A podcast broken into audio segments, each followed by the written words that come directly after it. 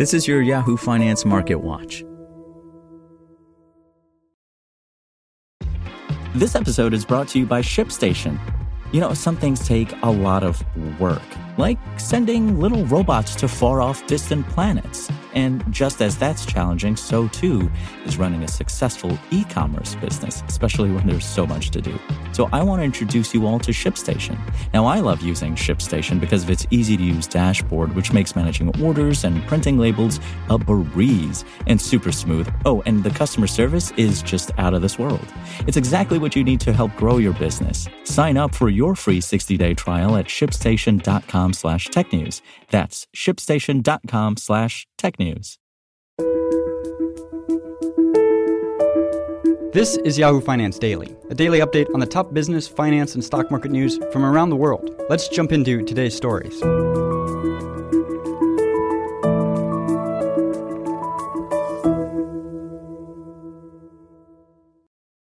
U.S. stocks were down at close after choppy trading on Thursday as markets attempted to recover from a sell off in the previous session, sparked by worries around more imminent rate hikes from the Federal Reserve. The Nasdaq clawed back in intraday trading but ended in the red, remaining on pace for its biggest weekly decline since November after Wednesday's 3.3% drop marked the benchmark's worst single-day session since last February. The Dow and S&P 500 also closed lower. Employment data has been in the spotlight this week with the Labor Department's key monthly jobs report due for release on Friday. The read on December's numbers is expected to offer a more meaningful look at the strength of hiring and labor force participation. Key measures of the U.S. economy made even more consequential as markets continue to mull the full impact of the Omicron COVID wave. Economists anticipate the report will show a month of solid job growth before the latest virus surge meaningfully impacted the labor market, with consensus estimates at 444,000. Investors also weighed a fresh read on initial weekly jobless claims Thursday morning that showed first time unemployment filings ticked up but remained near a 52 year low last week, signaling continued recovery in the labor market as high demand for workers pours into the new year.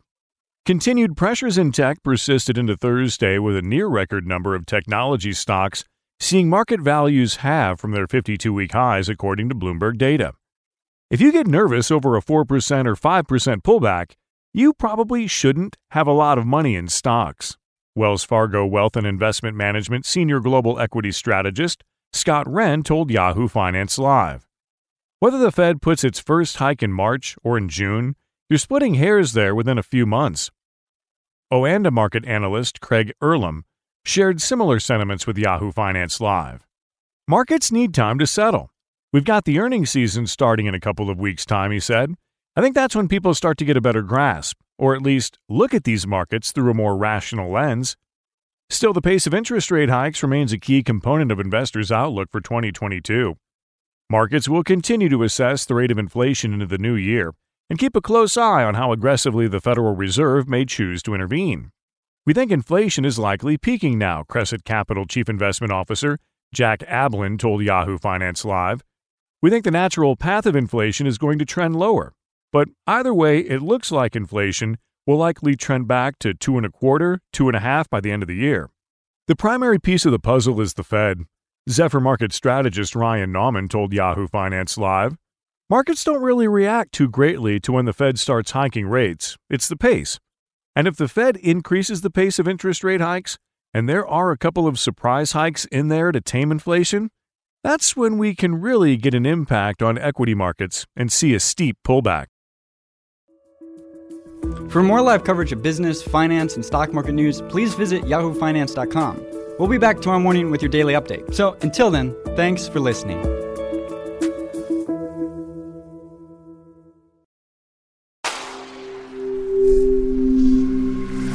SpokenLayer. Want to learn how you can make smarter decisions with your money? Well, I've got the podcast for you. I'm Sean Pyles, and I host NerdWallet's Smart Money Podcast. Our show features our team of nerds, personal finance experts in credit cards, banking, investing, and more. And they'll help you make the most of your money while cutting through the clutter and misinformation in today's world of personal finance. You'll get clarity on strategies to help you build your wealth, invest wisely, shop for financial products, and plan for major life events. Listen to NerdWallet's Smart Money Podcast wherever you get your podcasts.